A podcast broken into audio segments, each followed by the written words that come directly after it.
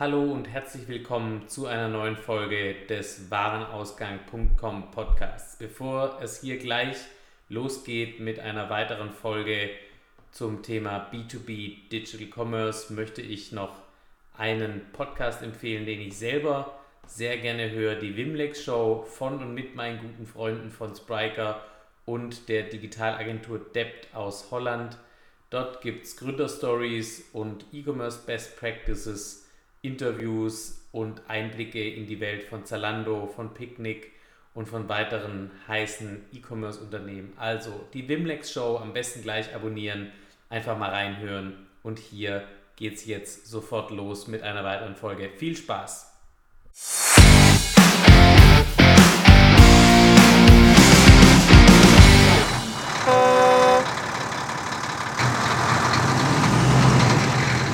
Ja, hallo und herzlich willkommen zur nächsten Ausgabe des Warenausgang.com Podcast. Ich sitze hier heute im verschneiten Dachau bei München, freundlicherweise in den Räumen von Ludwig Meister, die der Max Meister, ist ja ein alter Bekannter bei Warenausgang zur Verfügung gestellt hat. Und natürlich bin ich wieder nicht allein, sondern der Andi Huber ist bei mir von Brack einem der Schweizer Online-Pioniere im Onlinehandel, kann man so sagen. Wirst du gleich ein bisschen was dazu erzählen, denn wie immer kann ich nur sagen, bevor ich deine Lebensgeschichte erzähle, sag doch mal selber, wer bist du und was machst du eigentlich, Andi? Ja, danke schön für die Einladung, Lennart. Ähm, mein Name ist Andi Huber. Ich leite bei der Brack.ch die Geschäftskundenabteilung. Brack.ch gehört in die Competec-Gruppe, wo noch ein äh, Grossist äh, dabei ist noch zwei weitere Unternehmen.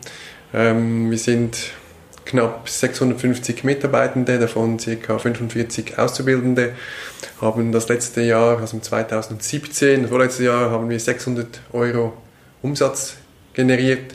Die Zahlen für 2018 äh, sind noch nicht ganz aufbereitet, was man sicher sagen kann, dass es äh, wieder aufwärts gegangen ist, was uns selbstverständlich äh, freut.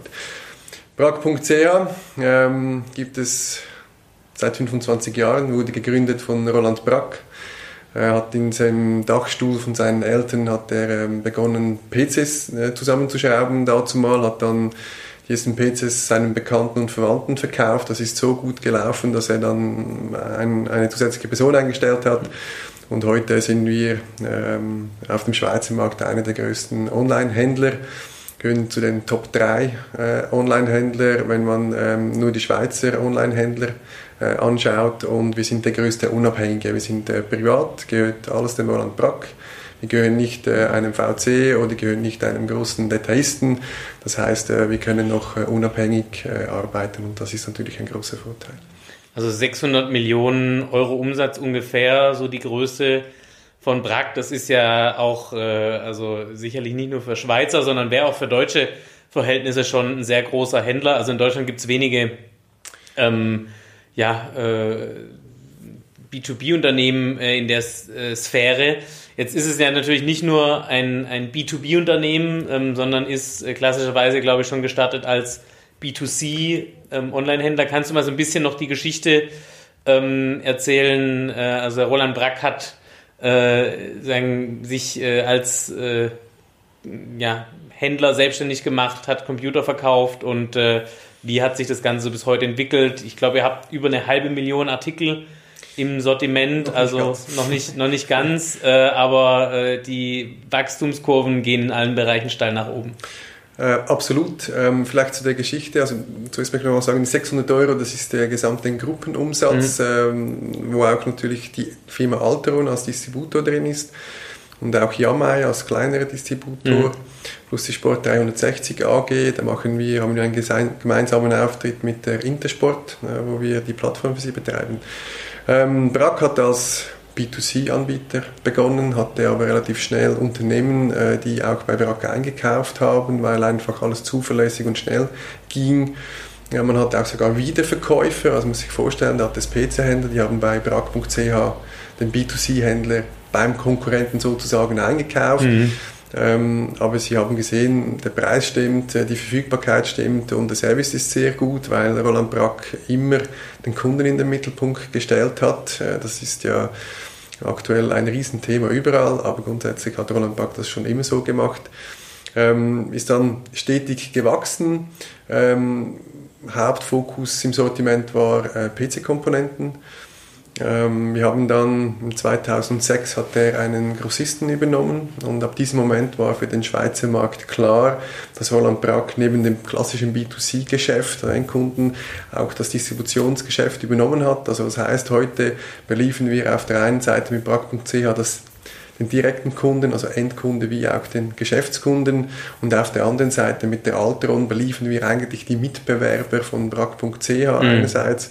Das heißt, dort beliefern wir den klassischen Digitec Galaxus, so auch zum Beispiel in Deutschland äh, bekannt sein dürfte mittlerweile. Sind ja auch hier gestattet ja, vor kurzem. Genau. Ja. Und ganz viele andere ähm, Wiederverkäufer. Das heißt, wir haben ein duales Vertriebssystem, das ähm, sich in der Schweiz so, so einzigartig ist. Und ja, wir hatten das Glück, dass wir immer weiter gewachsen sind. Äh, wir haben in 2012 äh, unser neues Logistikcenter dazu mal eröffnet in, in Willisau, wo heute, ähm, kann man sagen, in der Schweiz das absolut größte E-Commerce-Lager besteht, auch äh, europaweit eines der modernsten, nicht eines der größten, da haben wir in Deutschland ganz andere Kaliber, aber von der Technik mhm. eines der, der modernsten. Und ähm, sicher ein großer Unterschied zu, zu vielen anderen Plays, dass wir keinen Marktplatz sind. Das bedeutet, dass wir alles ab eigenem Lager versenden. Wir haben heute plus minus 200.000 Artikel verfügbar. Äh, wenn man zurückschaut, wie sich das Sortiment entwickelt hat, mit Kommen aus der IT-Schiene ist für uns immer noch ein, ein wichtiger Anteil vom Gesamtumsatz. Also PC-Hardware, PC alles, was man Software, in alles, was, ähm, Büro so braucht. Genau, was äh, der ganze CE-Bereich. Mhm. Ähm, selbstverständlich, ähm, irgendein, irgendwann hat man dann angefangen mit, äh, mit RC äh, anzufangen, also ferngesteuerten Autos mm, und so weiter, mm, weil das mm. sehr nahe der Technik war. Irgendwann hat man gefunden, okay, Spielzeug ist dann auch nicht mehr so weit weg von, von, äh, von RC. Irgendwann hat man gesagt, äh, die Windel ist auch nicht mehr so weit vom Spielzeug weg.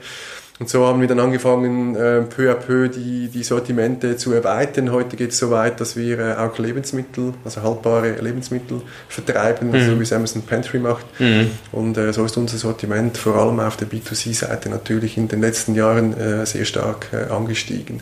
Mit dem Hintergrund, alles ab dem eigenen Lager zu machen. Also alles, was bei uns ins Lager reingeht, äh, von der Form her, von der, äh, von der Haltbarkeit her, das äh, machen wir selber. Und ansonsten extern machen wir gar nichts. Also nicht so ein klassischer Marktplatz. Das heißt, ähm, auch eine bewusste Entscheidung dafür, die Kundenbeziehungen einmal durch die Wertschöpfungskette sagen, bis zum Einkauf, bis ins Sortiment rein auch komplett zu besitzen. Irgendwann, du hast gesagt, relativ früh haben Geschäftskunden sowieso eingekauft. Ähm, bei Brack, äh, das war wahrscheinlich auch zum Anfang dann die Zeit, wo eben sagen, die PC-Erstausstattung in den Büros äh, zumindest entweder reinkam oder vielleicht sogar die, die Welle 2.0, äh, also der Pentium 166 statt dem Pentium 100 äh, Rechner ähm, äh, dann Einzug hielt. Irgendwann ähm, hat man dann offensichtlich aber mal die Entscheidung getroffen zu sagen, wir müssen da eigentlich einen eigenen Bereich dafür machen, weil äh, sagen dann äh, sich spätestens beim frühestens beim, beim Spielzeug, spätestens bei der Windel dann die Interessen der Kunden schon so ein bisschen auseinander ähm, dividiert haben. Ähm, wie ist ähm, der Geschäftskundenvertrieb heute strukturiert? Äh, wie, sagen, wie, wie viele äh, Leute habt ihr dort und wie, ähm, wie arbeitet ihr da? Du hast gesagt, eine Plattform. Ähm, das äh, hat mit Sicherheit viele Vorteile, ähm, weil man Redundanz vermeidet. Ähm, wahrscheinlich äh, kommt man aber auch an dem einen oder anderen Punkt ähm, dann an äh, Weggabelungen, wo man eigentlich vom B2B was anderes machen müsste. Also kannst du mal erzählen, der Geschäftskundenvertrieb, wie seid ihr da aufgestellt? Seid ihr ein Unternehmen im Unternehmen eigentlich schon? Ähm, man kann sagen, dass wir seit jeher, wie gesagt, äh, mit Geschäftskunden schon zusammengearbeitet haben, aber die hat man dann gleich ähm, ähm, betreut, wenn man so will, wie ein, ein, Privatkunde. Da war eher die Information oder die Beratung auf dem Produkt äh, und das hat vielen dann auch gereicht, logischerweise dazu mal. Man hat dann auch gesehen, dass äh, der Anteil äh, an, an bestellenden Geschäftskunden immer größer wird und dann hat man sich von, von zehn Jahren äh, entschieden, eine, eine, Geschäftskundenabteilung dediziert aufzubauen. Ähm, das hatte ich dazu mal übernommen im August vor zehn Jahren. Mhm. Äh, also wir feiern auch bald unser Zehnjähriges. Wenn man so will, und hat dann die BRAC Business Abteilung dann, dann gegründet. Ich war zuerst äh, alleine mit einer, einer Person, die ich übernommen habe und sind so dann gewachsen. Wir sind heute ähm, 24 Personen, ähm, die die Großkundenbetreuung mhm. macht. Das heißt es bei uns, das heißt ab 50 Mitarbeiter aufwärts gehört es in den betreuten Kundenbereich, wo, mhm. wo wir oder die Sales dann ähm, die sogenannte Potenzialabklärung macht. Das heißt, ähm, passt der Kunde überhaupt zu uns hm. Oder nicht? Und wenn er zu uns gehört, dann geht er dann in den, in den klassischen Prozess. Was ist bei uns eigentlich ähm, der, der gute Kunde, der Zielkunde? Ähm, das ist das Unternehmen, die eine eigene IT-Abteilung besitzt, die selber entscheiden können, wie kaufen wir ein, wo kaufen wir ein und was kaufen wir ein und nicht Unternehmen, die ihre ganze IT dann outgesourced haben. Das ist dann eher den, dann ein Kunde, der zu einem Dienstleister geht und sich dann beraten lässt. Also unser Kunde ist der, der eine eigene IT-Abteilung hat und äh, selber auswählen kann, mit wem er zusammenarbeiten möchte. Und das ist eigentlich unser Zielkunde. Wir sind ganz klassisch auf, aufgestellt nach Territories und nach, äh, nach ähm, äh, Größen der Anzahl Mitarbeitenden. Ähm, und dann versuchen wir den Kunden äh, zu prüfen, ob er zu uns ins System passt oder nicht, also ob er die Voraussetzungen hat, um ihn auch wirklich aktiv zu betreuen. Mhm. Sollte dies der Fall sein, versuchen wir ihn zu überzeugen, bei uns einzukaufen. Bedeutet, dass wir dann zum Kunden vorbeigehen, um einerseits seine Bedürfnisse klären zu können und ihm auch äh, aufzuzeigen, was wir eigentlich machen, weil es immer noch so am Telefon zu erklären, äh, was unsere Gruppe macht in fünf Minuten, das ist äh, ein Ding der Unmöglichkeit. Also das ist immer noch sehr, sehr wichtig, dass wir dann den Erstbesuch machen, um sich auch gegenseitig kennenzulernen. Das ist immer noch so, auch wenn bei uns ca. 90 Prozent aller Geschäftskunden äh, online bestellt, ähm, ist der persönliche Kontakt immer noch relevant. Im Gegensatz zu früher nicht mehr in der gleichen Häufigkeit, wo man beim Kunden vor Ort sein muss.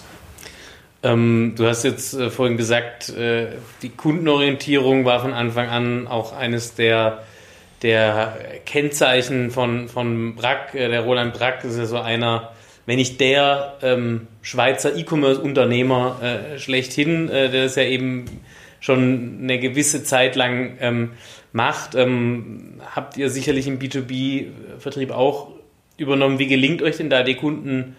Orientierung, also die, die Anforderungen, die sicherlich auf euch rein, äh, reinprasseln und ähm, ich sag mal für die IT-Abteilung, die bei euch einkaufen, seid ihr jetzt kein unwichtiger Partner, äh, weil Hardware ist halt letztendlich irgendwo äh, der, der, der Zugangspunkt, um irgendwie äh, die ERP-Systeme dieser Welt und die CRM-Systeme äh, bespielen zu können und äh, dass dann am Schluss die Rechnung tatsächlich auch irgendwo geschrieben werden kann im Unternehmen. Ähm, wie geht ihr mit Kundenanforderungen um und äh, wie, welchen Einfluss hat es heute auf euch?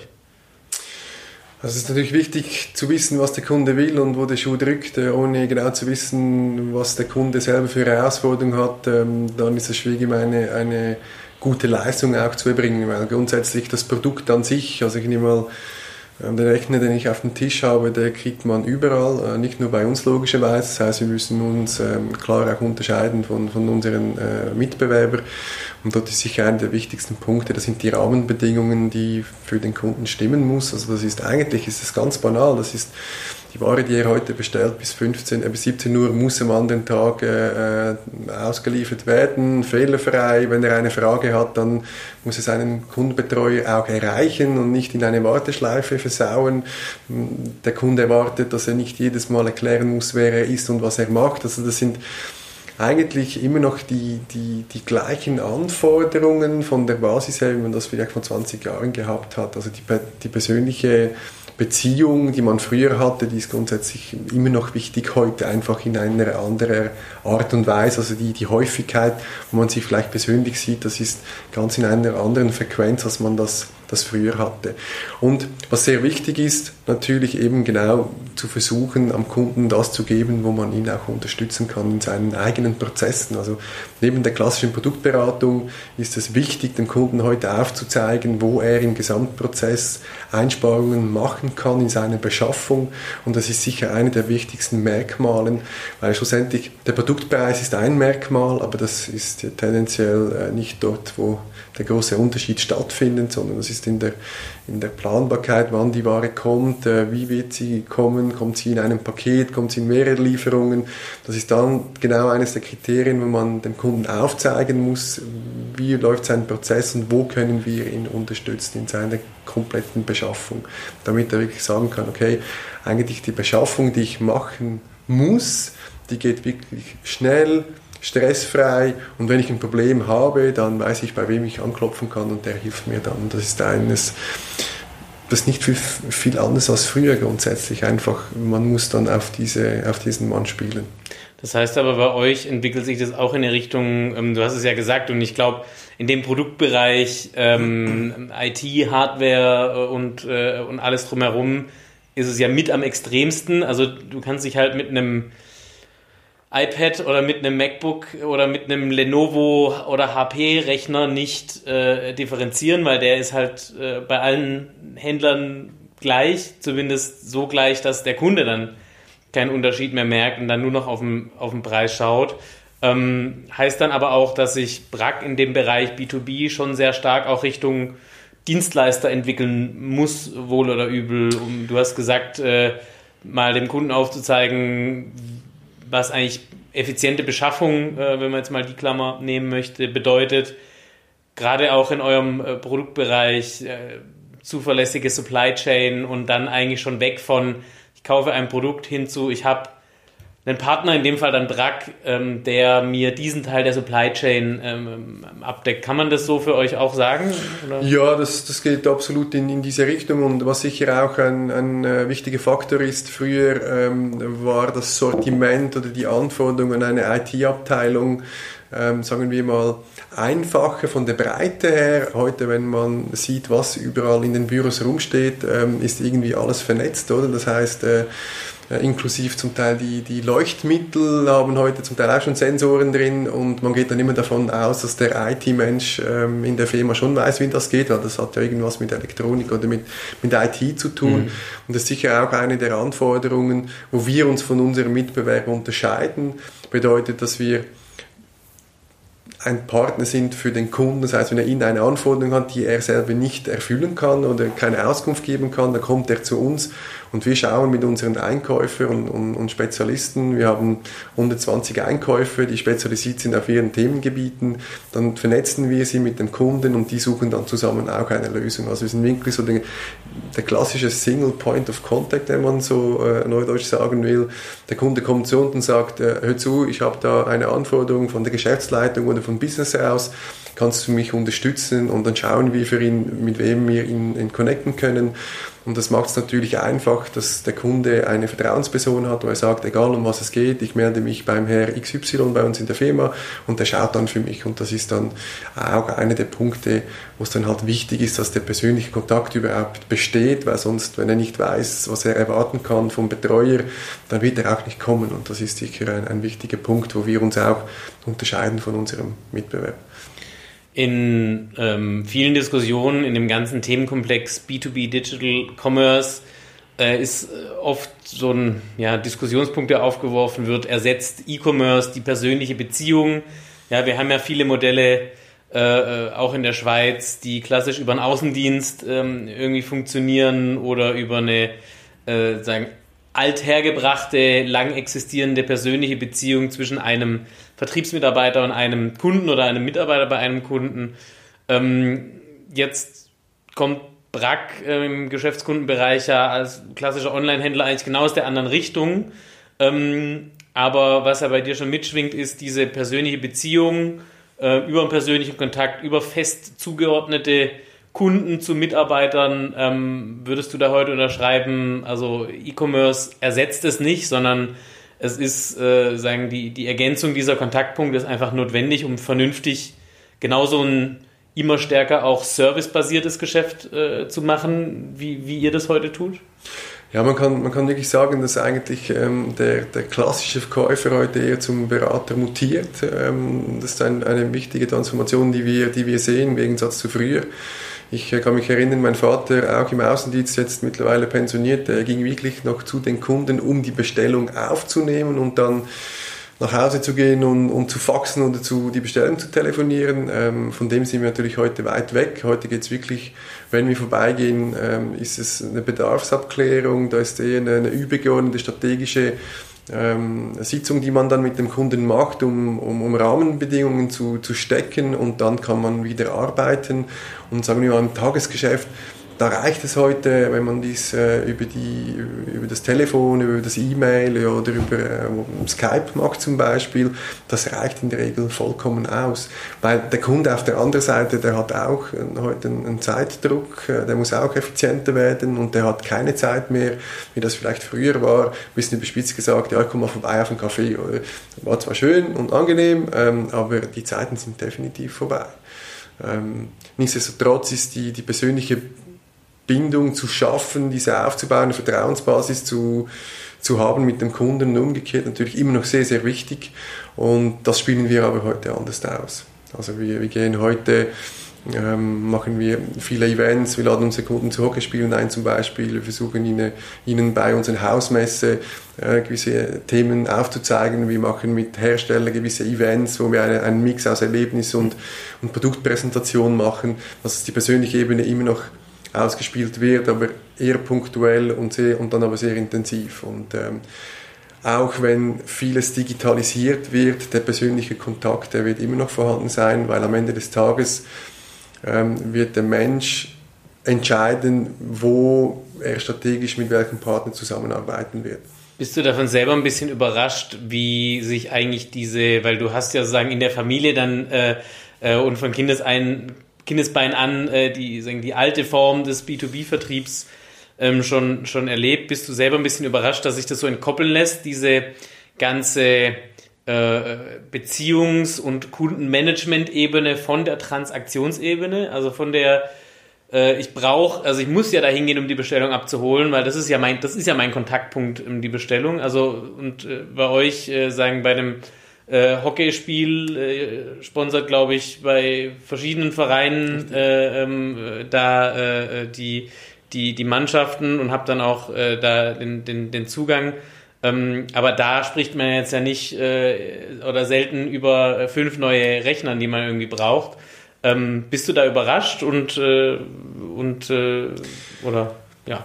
Wenn man es so sieht, es ist eigentlich eine, eine, eine normale Transformation, die stattgefunden äh, hat, also zumindest schleichend stattgefunden äh, hat. Ähm, die, die, die IT-Jungs oder Mädels, die bei unseren Unternehmen äh, arbeiten und bei, bei unseren Kunden arbeiten, die sind in meinem Alter vielleicht mal jünger, mal älter aber ja, die kennen das Online-Shoppen auch. Oder? Also da, da, sieht man ganz klar ein B2C-Verhalten, das sich ein B2C-Verhalten, das sich ein B2B äh, rübergenommen hat, weil die sehen auch, es geht schnell, es geht bequem, ich, ich, ich habe keine Wartezeiten.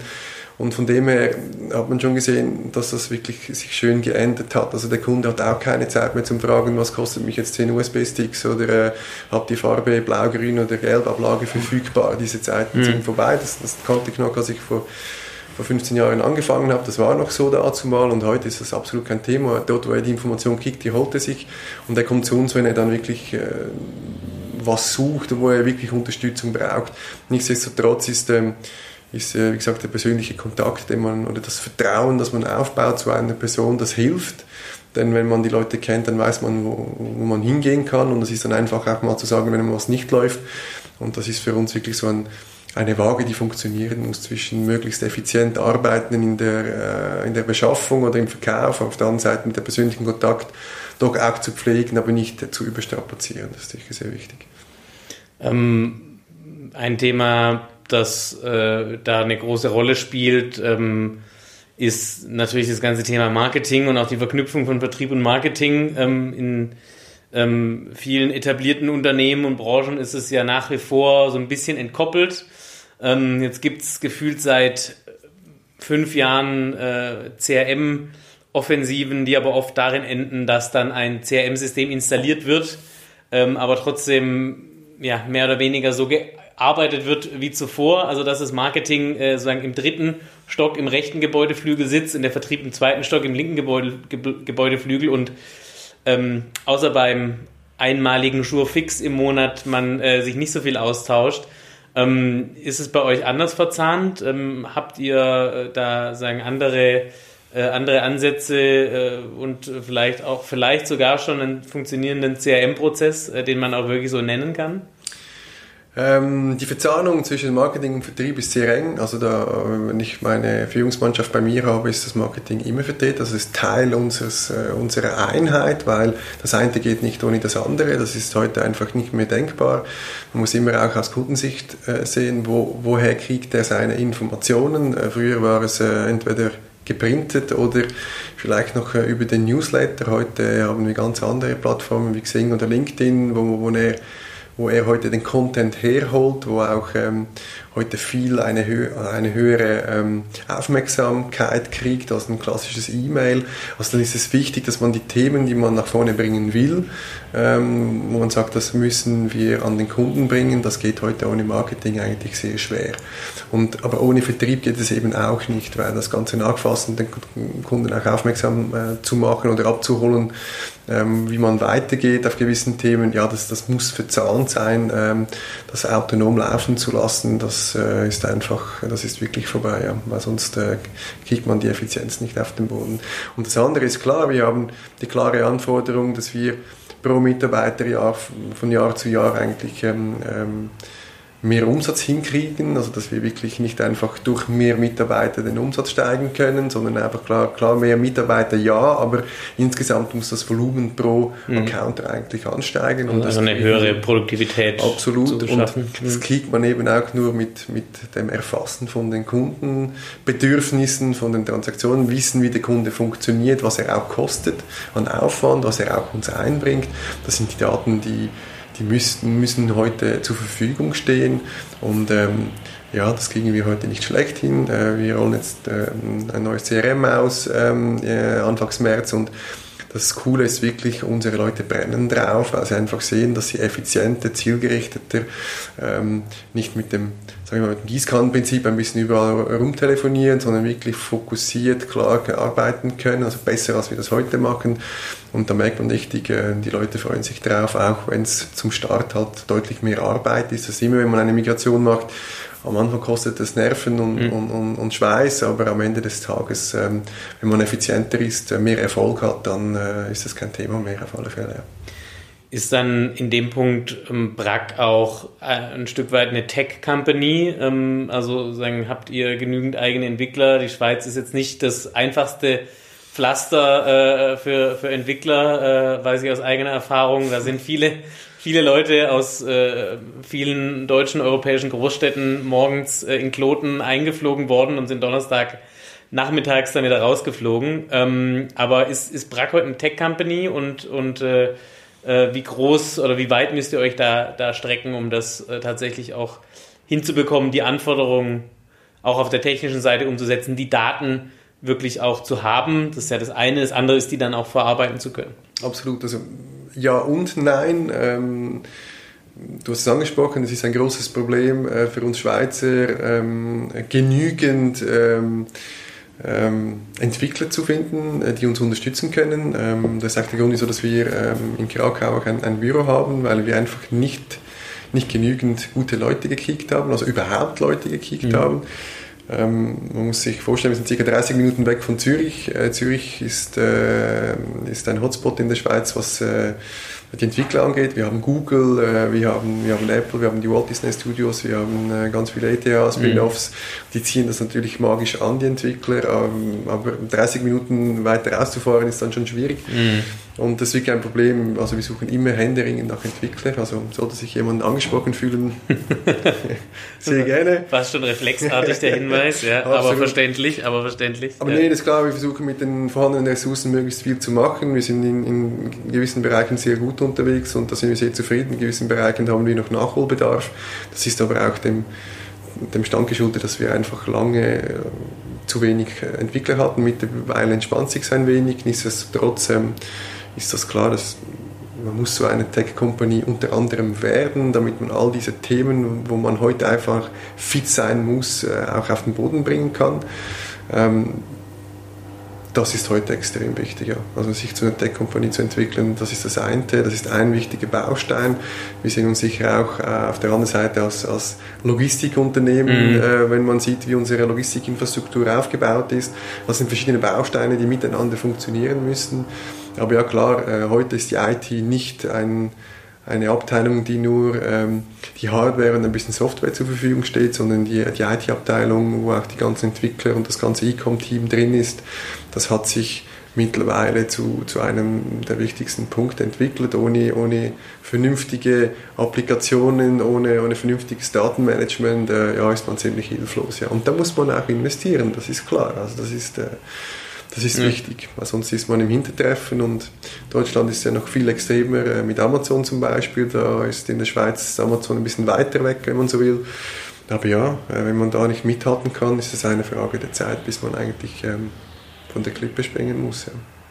Also ähm, interessant ja auch, dass du das Thema Logistik und IT auf jeden Fall äh, Gefühl auf eine Augenhöhe stellst und sagst, also sind eigentlich die Kernkompetenzen äh, von einem modernen Händler, so wie, wie Brack, äh, das Thema Einkauf gehört da sicherlich auch dazu. Ja, klassische, also, äh, seine klassische Kernkompetenz des Handels natürlich, ähm, aber ohne, ohne eigene Tech-Kompetenz ähm, wird es nach vorne raus spätestens schwierig ja. und ist es heute eigentlich auch schon schwierig. Absolut, also das ist, das sehen wir heute im B2B-Markt ja sehr stark. Äh, Unternehmen, die die nicht in ihre IT oder in ihre E-Com-Shops oder ähm, in ihre BIs oder CRMs äh, ähm, investieren, die haben es schwer, die werden es schwer haben und, und dann kurzfristig was zu ändern, ist dann extrem schwierig, auch wenn die nötigen finanziellen Mittel zur Verfügung stehen. Das bringt man nicht in sechs Monaten hin und das ist dann ganz schwer, dann den, den Abstand aufzuholen. Und ähm, wenn man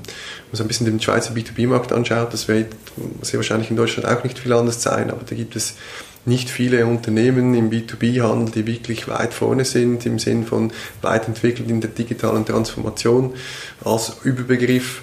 Und äh, ja, da bin ich extrem gespannt, was da in den nächsten paar Jahren geschehen wird, ob da wirklich die Großen kommen mit ihren Plattformen, äh, die dann mehr oder weniger die, die, die kleinen und mittleren äh, Anbieter einfach mal kurz weg verdrängen. Das wird extrem spannend sein. Ja.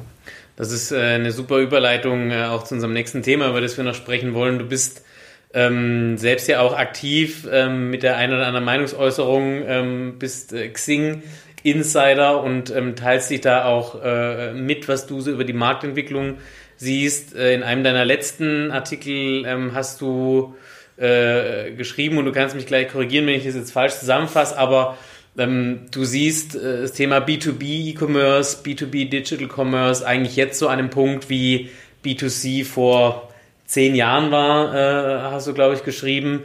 Ähm, das, das, beschäftigt dich äh, schon. Was ist denn deine, dein Standpunkt heute? Wie wird sich das Thema B2B Digital Commerce äh, entwickeln in den nächsten fünf, in den nächsten zehn Jahren?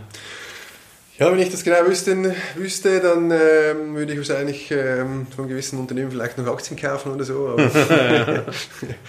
Ähm, ja, ist eine gute Frage, ist eine Vermutung, aber wenn man sieht, was sich im B2C abgespielt hat, ähm, sieht man ähnliche Muster. Also man, man ähm, wenn ich heute einen B2B-Händler äh, vergleiche mit einem klassischen Retail-Anbieter, der hat das auch lange belächelt, oder? Der hat auch gefunden, ja, okay, da kommt Amazon, was, was sollen die E-Commerce, das, ähm, wer soll schon online einkaufen, man will ja alles erleben, ähm, man will die Produkte spüren, das, ähm, das, äh, das wird nichts man sieht heute, wo man steht. Ich glaube, das äh, wissen alle, die deinen ähm, Podcast hören und sehen. Dass die Gefahr, dass das Gleiche im B2B passiert, ist aus meiner Sicht extrem groß. Also man sieht genau, Amazon Business, ich kenne viele Unternehmen, die das ein bisschen belächeln und sagen, ja, ja, weit weg und äh, das ist ein B2C und äh, was wollen die im B2B. Da wenn man sieht, wie viele Investors die tätigen im B2B und wie schnell, dass die neue Tools bringen, wie schnell, dass die, dass die ausweiten. Auch sie kommen mit, äh, mit Key Account Managers jetzt raus. Also das ist auch hier ist eine Frage der Zeit, bis, das, bis sie einen, einen Händler nach dem anderen grundsätzlich ablösen können, sofern es nicht hochspezifische Produkte sind, also dort, wo dem, die, der Mainstream-Produkt eingekauft wird, dort sehe ich die Gefahr am größten. Weil die haben Geld, die haben Geduld, die haben einen langen Atem, ähm, die können das extrem schnell überfahren, den Markt, ähnlich wie im B2C. Also da ist, ähm, das sehe ich für Händler, die das nicht ernst nehmen, die werden über kurz oder lang wirklich Probleme kriegen. Wie ist da generell so das, das Stimmungsbild in der Schweiz? Also ich weiß, ein, in Deutschland, als ich mich äh, vor zehn Jahren zum ersten Mal mit dem Thema beschäftigt, beschäftigt habe, da war das noch weit, äh, weit weg ähm, und ähm, also war, sage ich mal, einigermaßen funktionierende E-Procurement-Anbindung war so das höchste der Gefühle.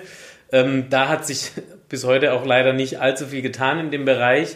Ähm, in anderen Bereichen schon. Es gibt Unternehmen, die, ähm, die da jetzt auch aufgewacht sind in den letzten Jahren, auch massiv investieren. Es gibt in Deutschland Unternehmen wie Contorion in dem ganzen Werkzeug, Handwerksbedarfsmarkt, die schon durch ihre pure Präsenz äh, da ordentlich äh, auch Bewegung reingebracht ähm, haben. Das äh, gibt es auch in anderen anderen Branchen ja. äh, findet man immer wieder solche Beispiele. Wie ist es in der, wie ist es in der Schweiz ähm, gefühlt? Du kennst den deutschen Markt ja auch ganz gut. Ähm, du bist gelegentlich mal auch hier in äh, Dachau, um dich mit dem Max äh, auszutauschen, über, über die Branchengrenzen äh, hinweg, sozusagen vom äh, äh, ja, IT-Handel hin zum äh, technischen Handel. Ähm, wie, wie ist es in der Schweiz? eher fünf Jahre weiter äh, als in Deutschland, eher fünf Jahre hinter Deutschland, gleich auf? Und was sind so die Besonderheiten im B2B Digital Commerce in der Schweiz? Gleich wie im B2C, wir sind, äh, wir sind zehnmal kleiner, wenn man so will, äh, von der, von der, von der Größe her. Ähm, das heißt, schon die Angebotsvielfalt ist natürlich extrem viel kleiner als in, als in Deutschland. Ähm, durch die ähm, Grenzen, beziehungsweise als Nicht-EU-Land haben wir noch einen gewissen Grenzschutz, äh, der ist immer noch vorhanden. Aus diesem Grund können auch Schweizer Player sich noch gut behaupten. Also der internationale Wettbewerb spielt ähm, in diesem Sinn nicht so wie, wie in Deutschland, wo man dann sofort am europäischen Raum angehängt ist. Ähm, Plattformen gibt es nicht viele. Da gibt es ein paar, ein paar Deutsche, die unterwegs sind äh, in die Schweiz, die mal versuchen, was, was zu bewegen. Aber das ist, äh, das kann man einer halben Hand äh, abzählen. Ansonsten sind es die lokalen Player, die ihren Markt im Moment noch sehr, sehr gut im Griff haben. Und das ist aus meiner Sicht genau einer der großen Probleme. Der, der Wettbewerbsdruck ist noch zu wenig groß. Also der, der Schmerz, der, die Pain ist noch, noch nicht wirklich da. Man fühlt sich immer noch ein bisschen zu gut abgeschottet gefordert. Das heißt, die, die Unternehmen sind nicht unbedingt gezwungen, schneller sich zu wandeln, ähm, schnell zu entscheiden, Geld zu investieren und eben die, die, die ganzen Schnittstellen-Thematiken, nur schon die Organisation im Vertrieb zu ändern, also sich anzupassen an die Bedürfnisse der Kunden. Ähm, da, da würde ich sagen, eher ein bisschen ruhiger und gemächlicher noch unterwegs, einfach weil die Pain noch nicht überall so groß ist, wie das in, in Deutschland natürlich ist. Aber ja, von den Themen her ist es überall das Gleiche. Also Schnittstellen äh, zur Verfügung zu stellen für den Kunden, äh, die Prozesse mit dem Kunden abzugleichen, damit man möglichst wenig Aufwände hat. Vom Bedarf her und die Bedürfnisse der Kunden sind, sind grundsätzlich sehr, sehr ähnlich. Ja, absolut. Das Angebot ist einfach kleiner an Anbieter. Ist auch die Bereitschaft der Geschäftskunden jetzt mal so über verschiedene Branchen äh, hinweg, äh, da sich tatsächlich online ähm, dann äh, auch zumindest mal auf der transaktionalen Ebene, auf der Bestellebene zu bewegen? Also seht ihr ein Wachstum im B2B E-Commerce äh, overall in der, in der Schweiz oder ist es auch eher verhalten? Nee, da sehen wir eine, eine, ein klares Wachstum. Man, man sieht auch den Bedarf der Kunden. Man kann jetzt wirklich sagen, die letzten 24 bis 36 Monaten ist, ähm, ist der Need, ähm, Kunden anzubinden über gewisse Schnittstellen oder über gewisse Dienstleister äh, massiv angestiegen. Also man merkt eine, eine gewisse Änderung der, der Einkaufsprozesse, die man haben möchte in den Unternehmungen, dass man halt alles vereinfachen kann, zentralisieren kann, einen, einen einfachen Workflow ähm, abbilden kann der, ist, äh, der Need ist schon deutlich ja. weiter. Wenn man mit den Großkonzernen schaut, die wir in der Schweiz haben, dort ist das schon lang gang und gäbe, dass man ja. über, über Ariba zum Beispiel geht. Ähm, auch nicht immer ganz einfach, äh, mit, mit denen zusammenzuarbeiten, aber grundsätzlich, äh, man sieht es langsam, dass es runterkommt, dass diese Anforderungen auch bei kleinen Unternehmen angekommen ist. Aber ja, da gibt es noch ganz, ganz viele, die, die kaufen noch standardmäßig ein. Also ja, da hat es noch ganz stark Nachholbedarf. Aber die Tendenz mhm. eher auf Einkaufsprozess optimieren zu gehen und dort wirklich einen Fokus raufzulegen, näher auf eine Single-Source-Strategie zu gehen, anstatt irgendwie 25 Anbieter zu haben. Mhm. Diese Tendenz, ja, die spüren wir und äh, wir profitieren natürlich auch davon, weil wir verkaufen ja, wie gesagt, nicht nur IT, sondern man kann eigentlich sagen, Betriebsmittel über, äh, über Büromaterial, mhm. über Lebensmittel für die Kaffeeecke ja. etc. Und da sieht man, ja, die Unternehmen möchten eigentlich eher weniger Anbieter als irgendwie für jedes Thema drei verschiedene Anbieter zu haben. Also diese Tendenz ist klar sichtbar. Ja. Ähm, Thema Lieferantenkonsolidierung ähm, ist ja auch, du hast SAP ähm, Ariba angesprochen. Ähm, sicherlich eine der äh, auf jeden Fall schlauen Investitionen von SAP in den letzten äh, zehn Jahren, ähm, sich dort in den Procurement-Bereich einzukaufen. Ähm, Marktplätze sind da ein anderes Thema. Ähm, Mercateo ist in der Schweiz aktiv. Kriegt ihr die mit, äh, so als, als Anbieter? Ähm, seid ihr da vielleicht auch selber unterwegs? Oder? Ja, man kann sagen, wir, wir haben auch schon mit ihnen, mit ihnen gesprochen. Ähm, aus meiner Sicht eine, ähm, eine gute Sache für gewisse Kunden, das relativ einfach äh, aufzusetzen. Das macht sicher Sinn, auf alle Fälle. Ähm, der Ansatz ist nicht, finde ich, wirklich eine gute Sache vom MKT. Auf der anderen Seite, wenn man heute sieht, wie das User Interface steht, ähm, ähm, wie man mit der Plattform arbeitet als Einkäufer, ist es sicher noch nicht ganz so optimal von der User Experience her gesehen. Ähm, aber grundsätzlich ja, geht es schon in die Richtung, dass man alles ähm, weniger Anbieter, entweder man findet einen Anbieter, der vieles kann, wie, wie wir zum Beispiel, wo halt alles auf dem eigenen Lager machen, kein klassischer Marktplatz ist, da kommt alles in einer Lieferung äh, zum Kunden, er spricht nur mit einer Person, der strategisch für ihn das organisiert. Mhm. Ähm, das geht in diese Richtung. Ja. Entweder geht den Marktplatz klassisch oder man, man sucht sich einen Anbieter, der möglichst vieles abdecken kann, absolut. Ja.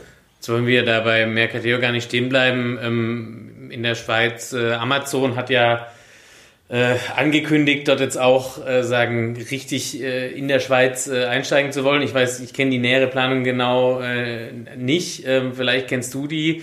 Dann gab es äh, Digitech Galaxus, ist ja auch ein, ein Marktplatz ähm, und kein reiner Händler. Dann ist ähm, Sirup gestartet ja. 2015, ist jetzt schon wieder gesunsettet, wie es so schön ähm, heißt, zum Ende 2018 hin. Ähm, vielleicht gehen wir die mal kurz der Reihe nach durch. Ähm, äh, Amazon in der Schweiz äh, ist es jetzt erstmal, äh, ist da jetzt erstmal Sendepause? Man hört nicht mehr so richtig was oder hört ihr da schon auf jeden Fall was? Nee, Amazon auch mit der Ankündigung letztes Jahr, dass sie richtig jetzt, äh, also beziehungsweise dass äh, Amazon mit der Schweizer Post eine, eine Vereinbarung getroffen hat. Das ist nicht anders das, was Zalando schon seit Jahren hat. Ähm, das hat, sagen wir mal, in der Breite für große Aufruhr gesorgt, aber sagen wir mal, die, die den Markt ein bisschen besser kennen, das war nicht wirklich überraschend.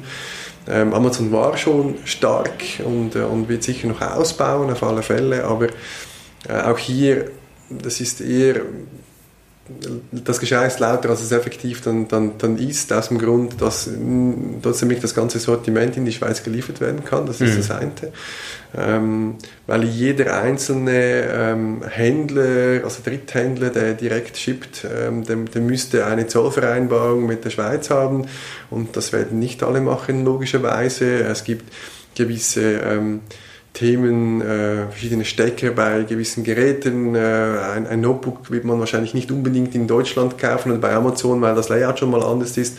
Also da ähm, sind wir immer noch äh, entspannt im Sinn, dass, ähm, dass sie schon groß sind. Also man geht davon aus, dass sie so 700 Millionen Euro machen in der Schweiz, mhm. was, äh, was extrem groß ist, und, ähm, aber nicht nicht die gleiche Dominanz, wie das äh, im Rest von Europa oder in Deutschland zum Beispiel ist, aber trotzdem ähm, extrem ernst zu nehmen. Ähm, da muss man schauen, was sie in Zukunft machen werden. Ich gehe aber davon aus, meine persönliche Meinung, wirklich, wirklich dominant könnten sie auch noch werden, wenn sie direkt in der Schweiz Logistik hätten und von, von der Schweiz aus operieren würden, aber das hat Amazon wie nicht nötig, weil sie kommen von Italien, also vom Süden, mhm. vom Westen in Frankreich und vom Norden aus Deutschland aus, das reicht eigentlich zum, zum gut abzuschöpfen, absolut.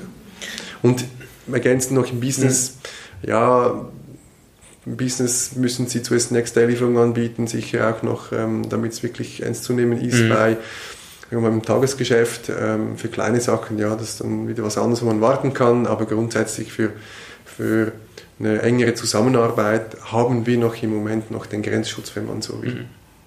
Und äh, die anderen zwei, äh, sagen die, die Schweizer Player, Digitec Galaxus und ähm, Sirup. Ähm, Digitec Galaxus ist äh, Kunde äh, letztendlich des Brack-Imperiums ähm, und äh, ist jetzt auch nach Deutschland gegangen.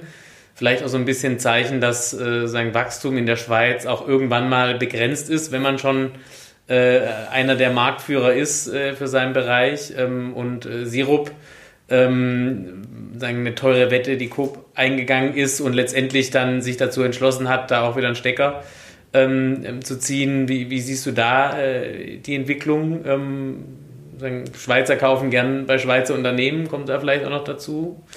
Ähm, auch, ja, zum Glück ist es noch so. Ähm, dort, wo, wo man mehr Geld ausgibt, dann ist man auch froh, wenn man den, den Händler kennt und wenn mal was ist, kann man zu ihm gehen. Nichtsdestotrotz, bevor ich auf Digital Galaxus zu kommen, ähm, wenn man sieht, wie, wie Alibaba und, und Wish, wie, wie Gas es die geben, also wie die, wie die Lieferungen in die Schweiz massiv ansteigen, zeigt uns dann schon, dass, dass es bei gewissen Produkten oder bei gewissen Preispunkten dem Kunden eigentlich egal ist, wie lange es dauert, bis die Lieferung bei ihm ist und äh, woher das, das kommt. Ähm, ja, dann, da, das macht dem Schweizer Markt oder auch äh, sagen wir, in Deutschland sicher auch weh. Äh, auf Digitec Galaxus zu kommen, ähm, ich glaube, die haben immer noch Potenzial in der Schweiz, auf alle Fälle. Die haben jetzt knapp die, die Milliarde geknackt mhm. in, in der Schweiz, also knapp 900 äh, Millionen Euro haben sie gemacht. Das ist äh, 992. Genau, habe ich gelesen. Ja, genau, also da hätte das, auch noch das, jemand äh, 8 Millionen irgendwo, irgendwo rausziehen können, genau, vielleicht. Ja. Genau. Ähm, die haben in der Schweiz immer noch Potenzial, aber ähm, grundsätzlich ähm, ist der Schritt mutig nach Deutschland. Ich gebe ihnen auch wirklich gute Chancen. Ähm, was sicher auch zu berücksichtigen ist, da steckt die Migros ähm, dahinter. Ähm, einer der zwei großen Detailhändler, die stark in den E-Commerce investieren, das, die gehören zu Migros, die Digitec Galaxus. Und ja, das ist klar, dass man natürlich wachsen will und ähm, dass man es in Deutschland versucht, ist für mich ein logischer Schritt. Der Mut erfordert logischerweise, da wird man nicht von heute auf morgen Geld verdienen, aber ich glaube, die haben wirklich eine gute Basis. Die haben ein Konzept, das man, da muss man schauen, ob das auch in Deutschland greifen wird. Aber grundsätzlich äh, extrem spannende Firma, ähm, ja, die halt die hat eine gute Mutter im Hintergrund hat, die auch investiert und das ist sicher, ähm, sicher spannend zu sehen, wie die sich in Zukunft entwickeln werden, auf alle Fälle. Der andere Case ist sicher die Sirup-Geschichte das zeigt halt eben, wenn man keinen wirklichen USP hat zu seinem Mitbewerber, einfach äh, einen Marktplatz hinzustellen, einen weiteren Marktplatz hinzustellen, äh, nur das alleine, das reicht halt nicht. Äh, man muss sich profilieren können. Ähm, es gab keine wirklichen Unterscheidungsmerkmale zu einem Digital Galaxus zu uns oder auch dann zu einer Amazon, wenn man so will. Und dann ist das schon extrem schwierig. Und dann ist es auch eine Frage der, wie viel Geld möchte ich ähm, investieren oder verbrennen, bis das Projekt mal in den schwarzen Bereich kommt. Ja, und äh, da hat man gesehen, da, da wurde schon Geld, viel Geld verbrannt und wenn zwei Partner drin sind und einer genug hat, dann wird es dann halt schwierig. Ja. Und was sicher auch noch ist, was man ähm, berücksichtigen muss, der Schweizer Markt ist ähm, schon begrenzt. Oder? Dann kann man nicht gleich skalieren, wenn man nur in der Schweiz operiert, dass ein Deutscher der Hand plötzlich dann halb Europa beliefern kann. Also das muss man halt auch noch wissen. Nicht ganz einfach der äh, Sprung von Deutschland in die Schweiz ist genauso schwierig für deutsche Händler, gerade im B2B-Bereich, äh, sagen, über äh, aus meiner Sicht ja immer so über den Bodensee rüber quasi dann äh, in, die, in die Ostschweiz äh, rein und von da dann äh, bis rüber. Äh, siehst du ähm, auch jetzt nicht unbedingt als das große Bedrohungspotenzial an, ähm, speziell für euren Markt, aber auch generell ein schwieriger Schritt ist sicher ein schwieriger Schritt ähm, wegen den ganzen äh, Zollgeschichten. Das ist grundsätzlich lösbar. Also wenn man Zalando sieht, was die innerhalb von ein paar Jahren in der Schweiz aufgebaut haben, die haben innerhalb von, von sieben, sieben Jahren haben die jetzt 10% Marktanteil in der Textilbranche. Also das geht schon grundsätzlich. Das kann man, äh, diese Hemmnisse kann man überwinden, auf alle Fälle. Es ist immer die Frage, was ist das, ähm, was bedeutet des Kunden, wenn man so will, muss der nächste Jahr angeliefert werden, was, was braucht er genau. Ähm, grundsätzlich schon möglich aus meiner Sicht, ja. Aber es ist halt eine Frage vom, vom Invest, ähm, den man tätigen will und was man auch sehen muss, die Schweiz hat drei Sprachregionen, das kommt dann noch hinzu. Also als deutscher Player hat man dann nur mhm. die Deutschschweiz, das ist dann immer noch äh, knapp 70 Prozent des Schweizer Marktes, aber das ist dann 30 Prozent weniger, ähm, den man bearbeiten kann. Wenn man die Westschweiz auch noch machen muss, ähm, als deutsche Firma, die keinen französischen App-Shop hat zum Beispiel, ähm, ja, kann man einfach kann man knicken, oder? Weil alles noch doppelt zu machen, Content zu pflegen, alles drum und dran, das ist dann auch nicht möglich. Aber die Zeit wird zeigen, was, was geschehen wird. Ähm, wir sind hier wirklich gespannt. Was man sicher nicht machen darf, ist äh, zu glauben, dass es keine Gefahr ist. Also man muss immer motiviert sein, weiterzugehen, in, zu investieren und wirklich ähm, äh, am Markt up-to-date zu sein, weil sonst ist wie jedem Geschäftsmodell, da wird man äh, sonst eines Tages überrollt, auf, sich auf seinen Lorbeeren auszuruhen. Äh, das funktioniert ein, einfach nicht. Also wir nehmen auf jeden Fall mit, äh, die Schweiz zehnmal kleiner als Deutschland, aber äh, nicht zehnmal weniger spannend, zumindest der B2B ähm, Digital Commerce Markt. Ähm, Andi Huber, vielen Dank für deine Zeit und die Einblicke äh, dir und Brack natürlich weiterhin alles Gute und äh, dann hören wir uns äh, irgendwann mal wieder, äh, wenn dann ähm, Brack die Umsatzmilliarde geknackt hat. Hoffen wir. So in zwei, drei Jahren. Super. Danke. Vielen Dank. Bis dann.